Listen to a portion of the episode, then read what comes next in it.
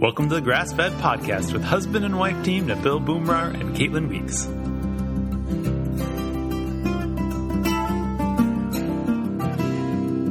Caitlin is a certified nutrition consultant and the creator of GrassFedGirl.com. Nabil is a classically trained chef who works in a five star hotel in downtown San Francisco. They are the best selling authors of Mediterranean paleo cooking. Together, Nabil and Caitlin answer your questions about healthy cooking and wellness while helping you learn to enjoy a relaxed paleo primal lifestyle. Here are your hosts, Caitlin and Nabil.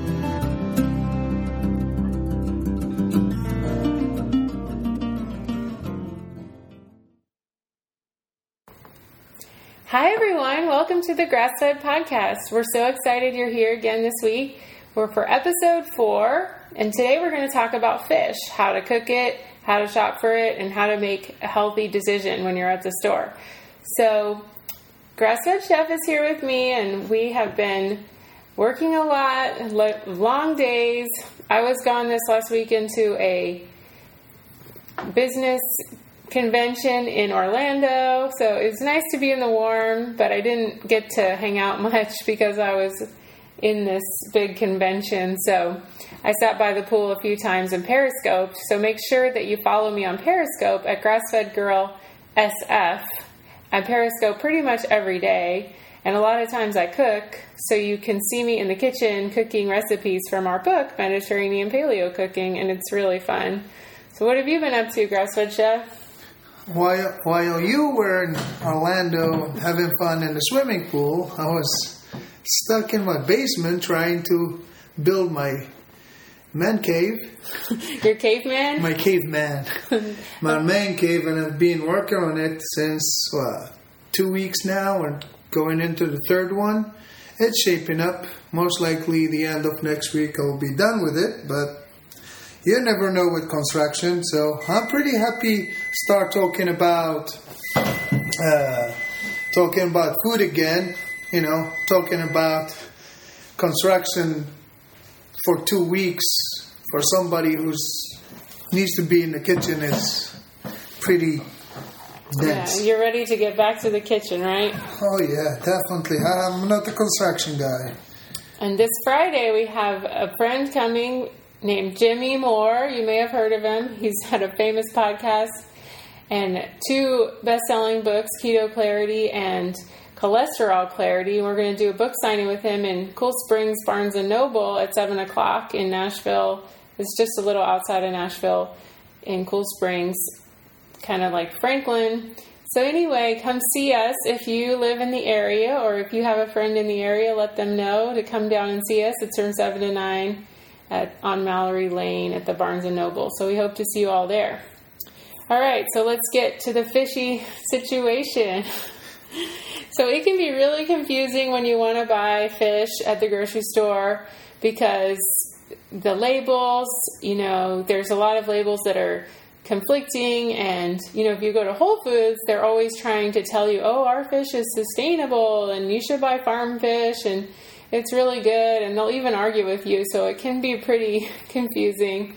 But we're going to sort it out today so i'll tell you some reasons why you want to avoid farmed fish because it's lower in omega 3s, and we all know omega 3s help to prevent just about every disease that you can think of, and they help support brain health and heart health and you know lower risk of diabetes and all that. So you really want to have more omega 3s in your diet and less omega 6s which come from vegetable oils and unfortunately farm fish are more like eating vegetable oil because they actually eat a lot of crops that are used to make vegetable oil, like corn and soybeans and canola oil, even. And so you want to make sure that you're not eating a lot of farm fish. And every once in a while, I'll eat it when we're out of town or something. But when I'm at home, I try to get uh, wild fish all the time.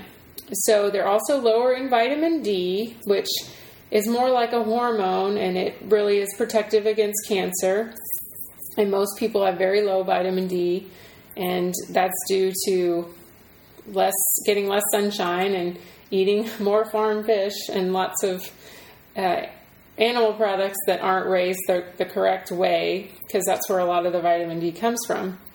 So they also have something called PCBs, which is, I believe, a pesticide that is concentrated in the.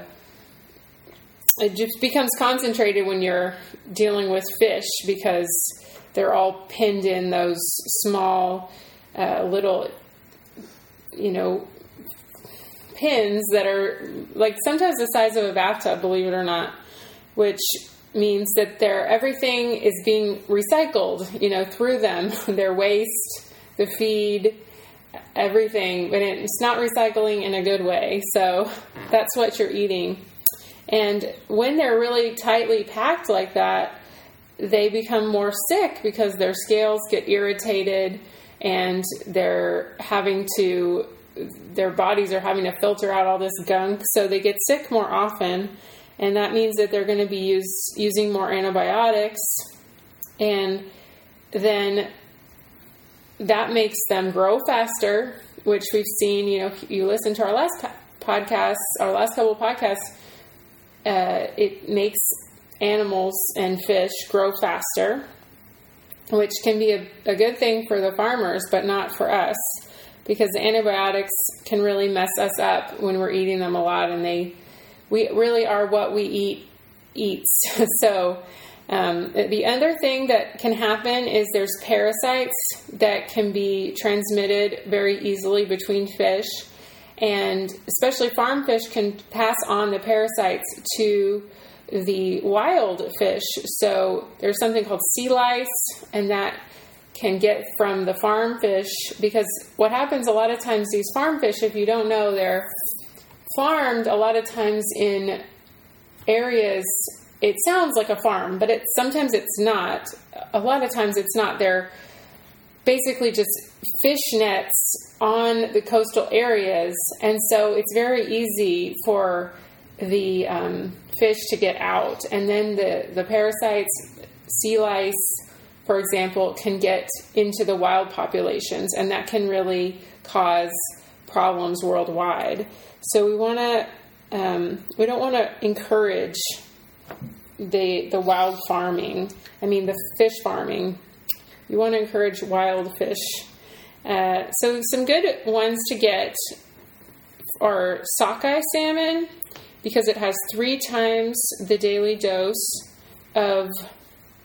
So you want to choose wild sockeye salmon because it has three times the daily dose of your omega 3s that's recommended. So three times that, so it's really good.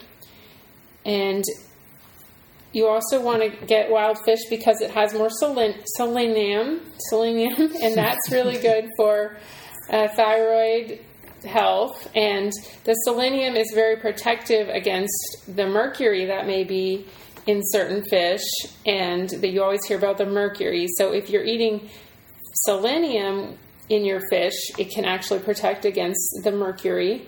So, uh, and wild fish has a lot more selenium. And wild fish is usually more sustainable and it supports your brain health, like we said. And having more omega 3s, of course, helps protect against depression. So, it protects against mental illness. We don't want that. Uh, so, some fish you want to avoid is some swordfish and shark because those are larger and they can absorb because they're higher on the food chain, so they eat the smaller fish, and that means that they absorb a lot of the, uh, and they live a long time, so they absorb a lot of the the mercury and the the heavy metals. And also, one to avoid is orange roughy. You also want to avoid bluefin. Uh, the orange roughy you want to avoid because it's over 100 years old. And the bluefin you want to avoid because it's high in the pesticides, the PCBs. And then sea bass is also high in mercury and it has a lot of problems with overfishing because it's unfortunately very tasty. so, um, especially the Chilean one. Yeah, um, but there's a lot of problems with with overfishing. So you know, there's not that much difference if you get a nice white buttery cod. It's pretty similar, right? Yeah. Okay, I'm sure you'll talk about that more. Uh, Halibut will look like. Yeah, halibut's so good. So some good sources that you do want to eat are the wild salmon, Pacific oysters. Uh, they're really good. Oysters are very high in zinc, and zinc is needed. Very, it's very important for fertility. It's very good for your immune system. You know, if you're getting sick all the time, you're probably really not enough zinc in your diet, and it's good for libido. We all have heard about that for oysters.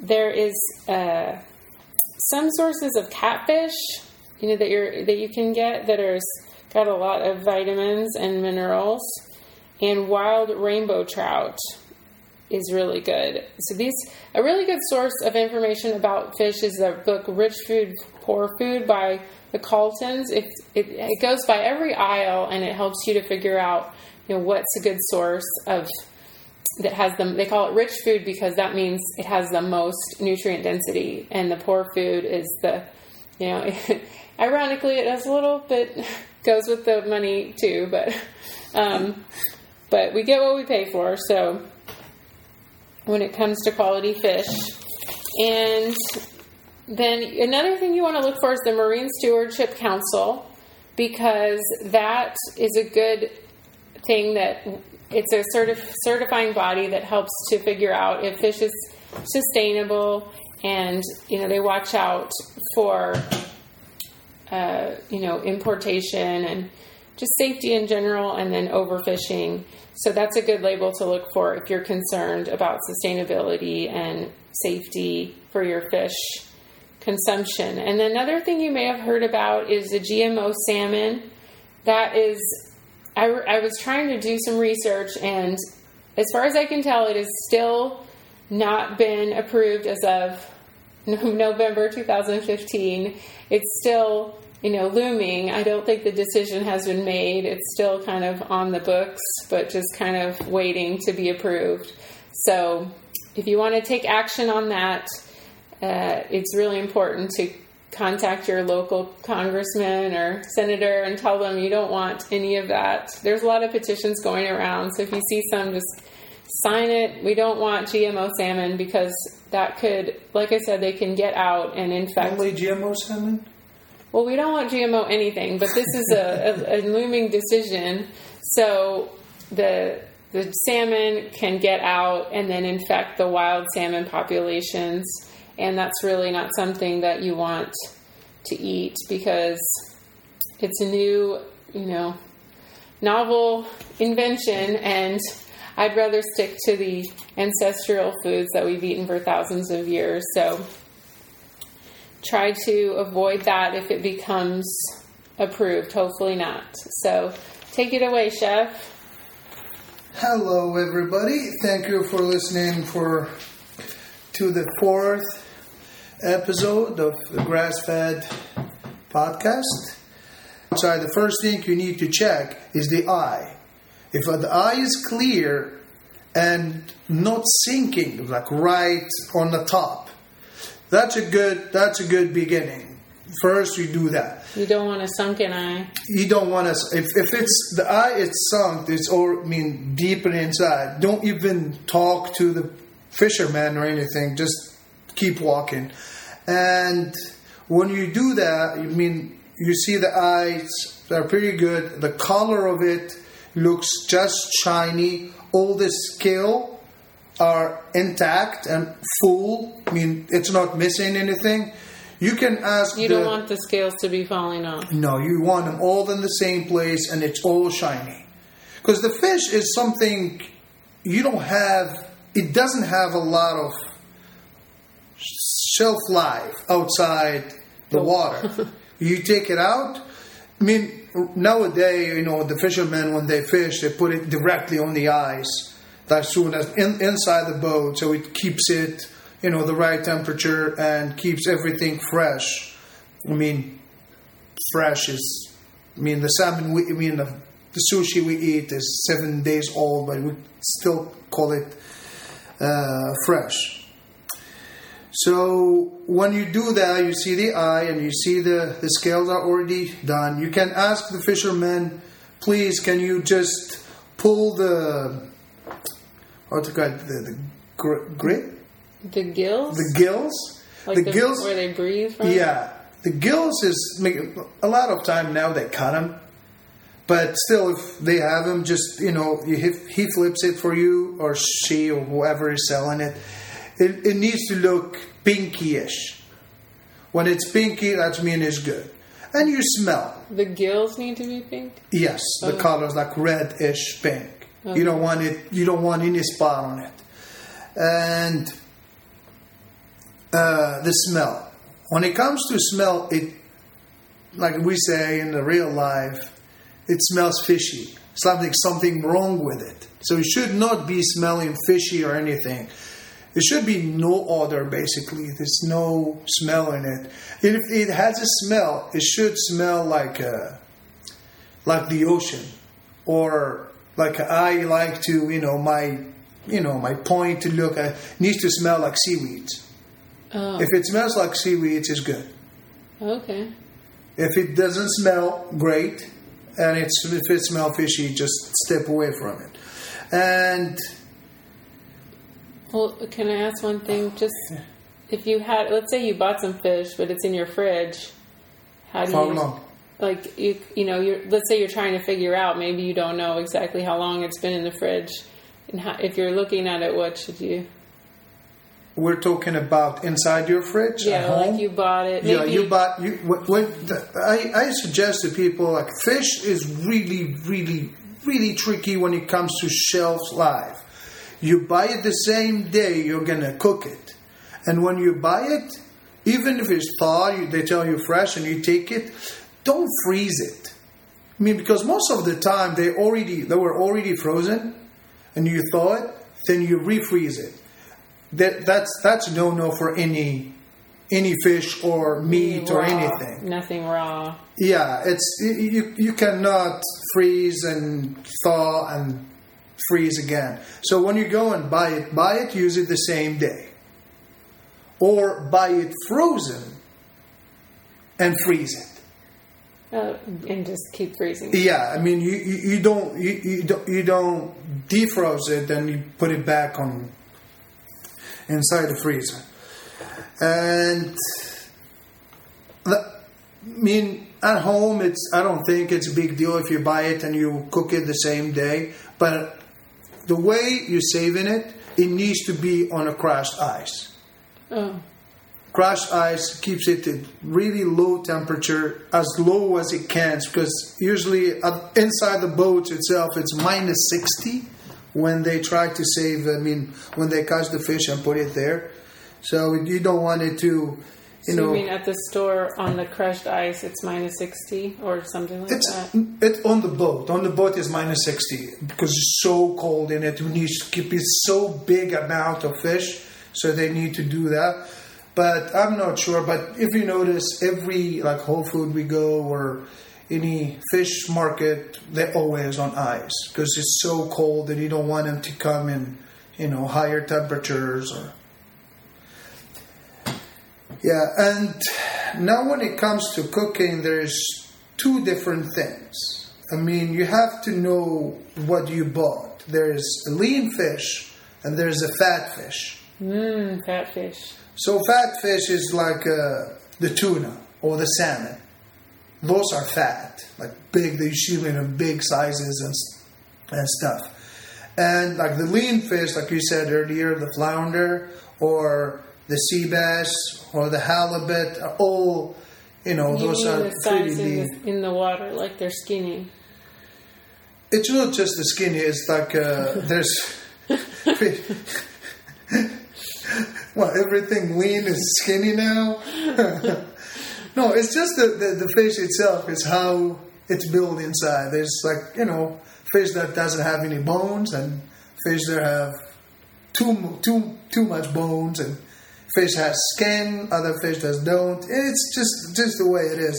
Just know your your fish because the lean fish it's good if you maybe like a poach in it or broil it or maybe fry it. This is like the, the fish you use. But if you want, like if you have like a, a fat fish, a dry heat like uh, you pan fry it, you finish in the oven. This kind of like the salmon, like you pan sear it and you put it in the oven for. And the difference is the lean one dries really fast. Um, you don't have any room for error. Yes, and the fat one is easier. Like the tuna, you can you can it, it, it forgives you a little bit if you, if you make it that way. Like that's why a lot of uh, restaurants sells a lot of salmon, but they don't sell a lot of sea bass or halibut. I know the diff. I mean, You have to throw a lot of it away because you mess it up. No, you don't mess it up. It's just when you work at the restaurant, you you know how. But and if you notice, this is something. Don't tell people I said that. Most lean fish at the restaurant, they always, always like ninety nine percent. It's served with a sauce. They give it to you with a hollandaise or mousseline sauce or beurre noisette or any like any or those fancy sauces, and they don't put it on the side. They always put it on the fish itself. That's help. Is you if you if you heard what I said is uh, those sauces are all buttery and fatty because it's, the fish is lean. They put the fat on it, and you you know works against the leanness. Fat and lean Balances it balances the whole fish, and it's and it's good. And it's we, we we sell a lot of it with another technique, which is uh, poaching. I don't tell people to do it a lot at home. It's because it's not something like you need to be good at it, and it's you need to poach it in a court bouillon, and which is it sounds fancy, but it's like a short broth, and it has like acid and water and seasonings and herbs. So to do the whole thing is just you know hard, not hard, but hard a little bit, and the easiest one to have a moist fish for if when, when it comes to baking is uh, the the papillote, which is like uh the fish you roll it in a parchment paper. Oh yeah. It's it's the easiest one and it's all moist. So what we do, what we do usually is just cut the parchment paper in a heart shape, so we can flip it. We put the fish on one side of the heart, and we put all the herbs inside. It's good. What the fish needs a lot of seasoning before we go to anything else. You need to season it, and you put a lot of seasoning in it because it absorb a lot of things. Yes, fish is salty; it comes from the salt and stuff, but you need to put a lot of salt, and the skin doesn't let the salt goes in. So the best way of seasoning the fish is go into the cavities and just fill it up with herbs, lemon. There's a different way. There's different ways. I mean, well, the way I like to do it is Mediterranean way. It's just simple salt and pepper, maybe a couple of bay leaves, parsley, and lemon and butter.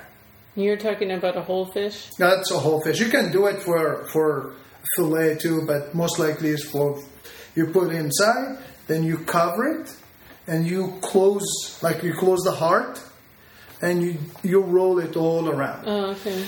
The best temperature for baking fish is a 450 degrees. You want it to be hot. You need the oven to be really hot. And doing the papillote is the, the, the, the parchment paper will keep the steam inside. So it's always cooking in inside the steam.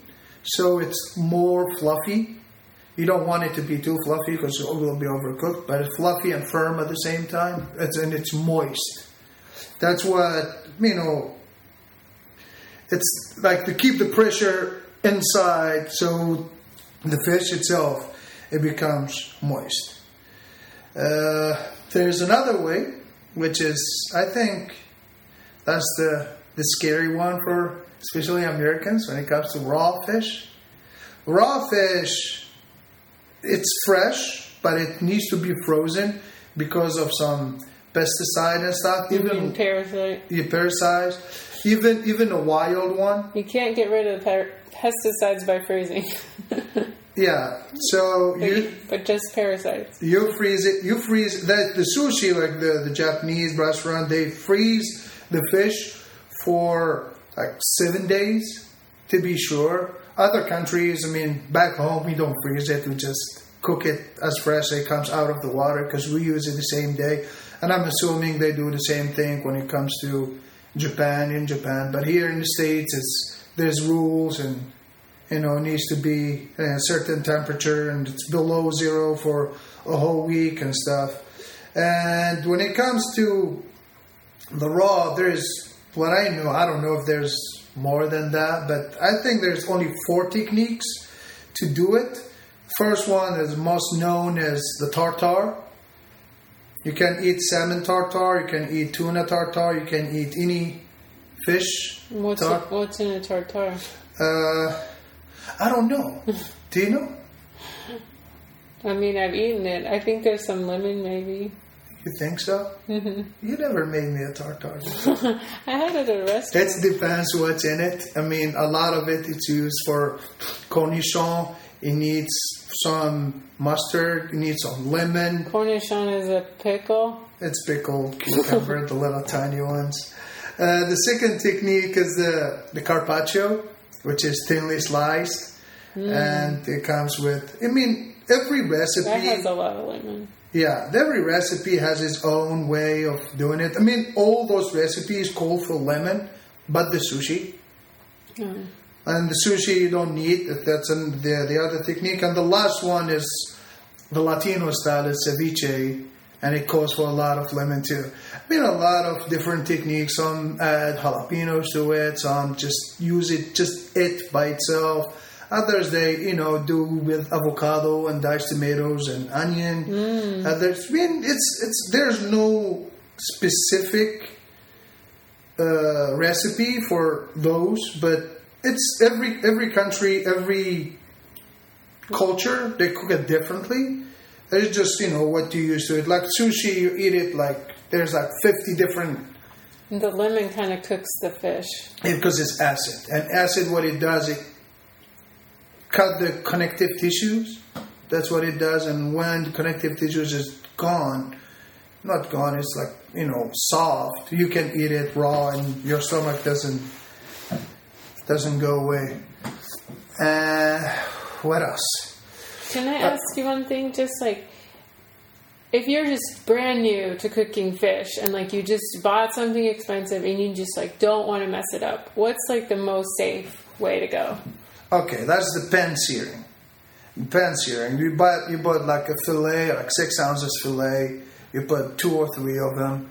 All right. The best way of cooking it is, ooh, if you bought it frozen. Let's say it's just raw. Like you just went and bought, like you're gonna make a dinner for your special sweetheart.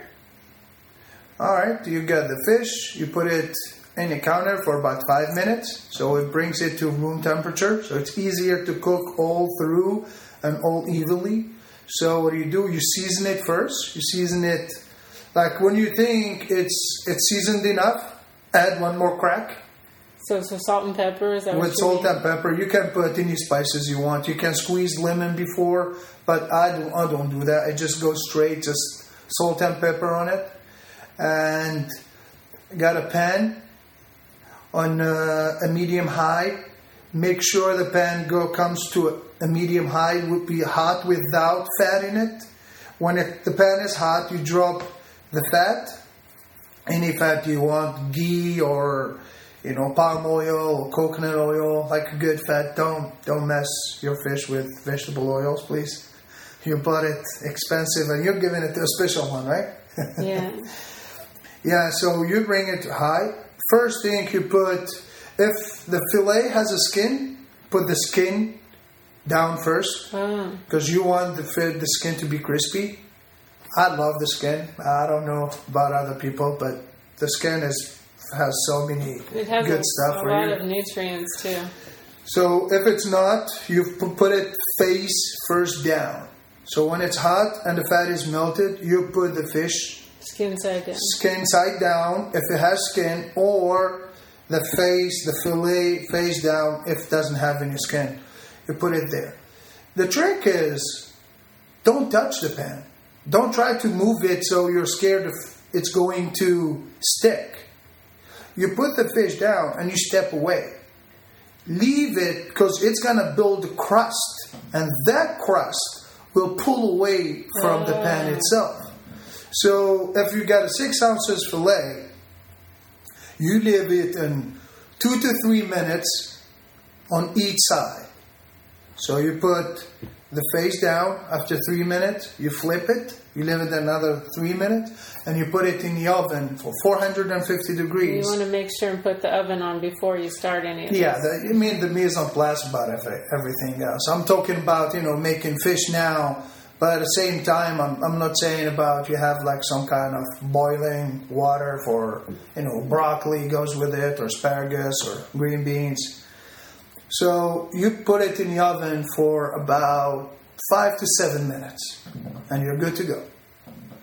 The, the best thing is when you, when you take it off, take me like take it off uh, out of from the, the oven, you take the fish away from the pan because the pan is hot and the fish is already you know cooked. It keeps so it cooking. keep cooking. It keeps cooking, but you don't want to to dry out on the pan. So you take it off, put it aside, and let it sit for about five minutes. I mean, so it comes all together to the right temperature. And if you don't know how to make sauces, this is the best way to do it. That's the easiest one and the best way. The same pan, squeeze some lemon in it, and drop some herbs, any herbs you have, butter, and uh, capers. So you, you, but do not put the pan on the heat or anything because it's hot already. You just swirl around, let the butter melt, and you got the sauce for it. And then just pour it on your. That's it. You don't have to make it like beurre blanc as thick as we make it at the restaurant. You got, you know, butter, you got the saltiness from the capers. Capers goes well with seafood. It's one of the best, I think. One you can you can it goes with other stuff, but Oh, you're making me so hungry. yeah, and there's other stuff. I didn't know that we were talking about shellfish too. Oh well, we can do another. Show. I have no idea. We can do that, but it's it's a lot of. Uh, Why don't we just do another show? I mean, I, I'm gonna say something because so we, we said the seafood and stuff. The shrimp is when you go and buy it. The, the best technique is grilling it or you know saute. When you go and buy it, the fish needs to be the the shrimp needs to be translucent.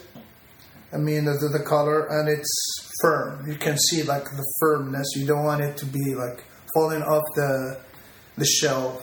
I mean the skin. the shell. You don't want the shell to be falling off. Yeah, you, you want it to be firm. And like uh, if it comes from lobster, the best thing to buy it is buying it alive if you're not scared. If it's not, you gotta buy it frozen. Frozen is the most likely like uh, the good one. So, oh, one thing, frozen fish. When it comes to a whole fish, there's two ways of do. I mean, thawing it.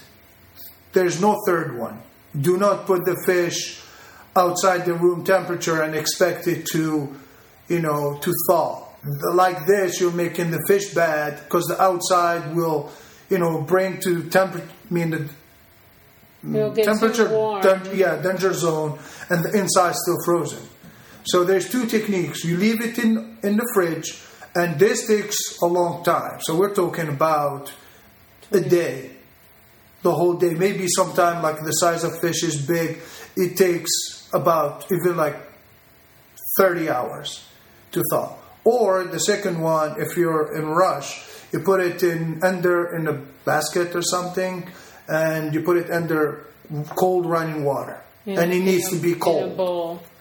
It needs to be cold. I mean, you you cannot use warm water because it's so, you know, unsafe to do that.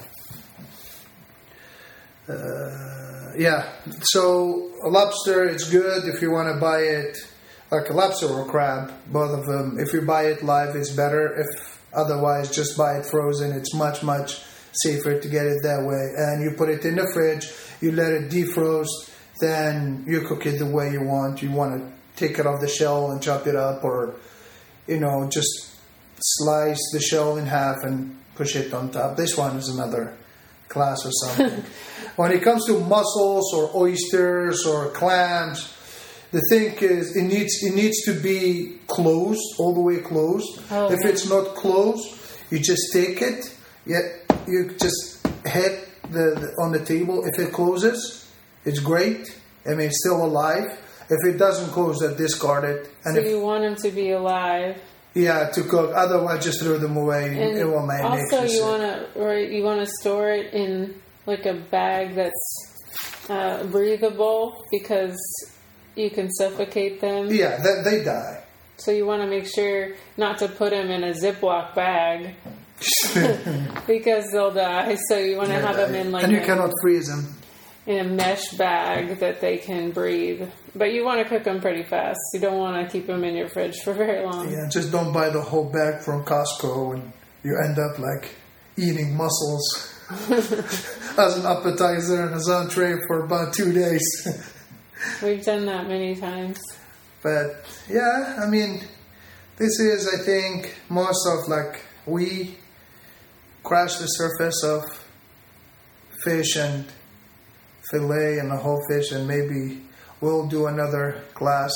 Just make sure that uh, even when it comes to frozen fish, when you when you freeze it, make sure it's fro- it is tight. The bag is tight because if you put it and it's loose, it gets like uh, burns. Freezer burn. So you, you don't you don't want you don't want that. This is one of the things when you go and buy, you know, fish. Make sure you, you look at it really good so there's there's no freeze burn on it. Okay, well, we can always do a seafood part two in order to cover more techniques about cooking and shopping and all that about healthy fish. So we hope this has been helpful for you. Come out and see us on Friday night in Cool Springs in Nashville at the Barnes and Noble at seven o'clock. Make sure to follow us on Instagram at Grassfed Girl and at Grassfed Chef. And you can always write us any questions at Caitlin at grassfedgirl.com. And make sure and get on our list at grassfedlist.com so that you can never miss a recipe or an article or podcast. We appreciate you so much for listening. We'll see you next time. Bye. Bye.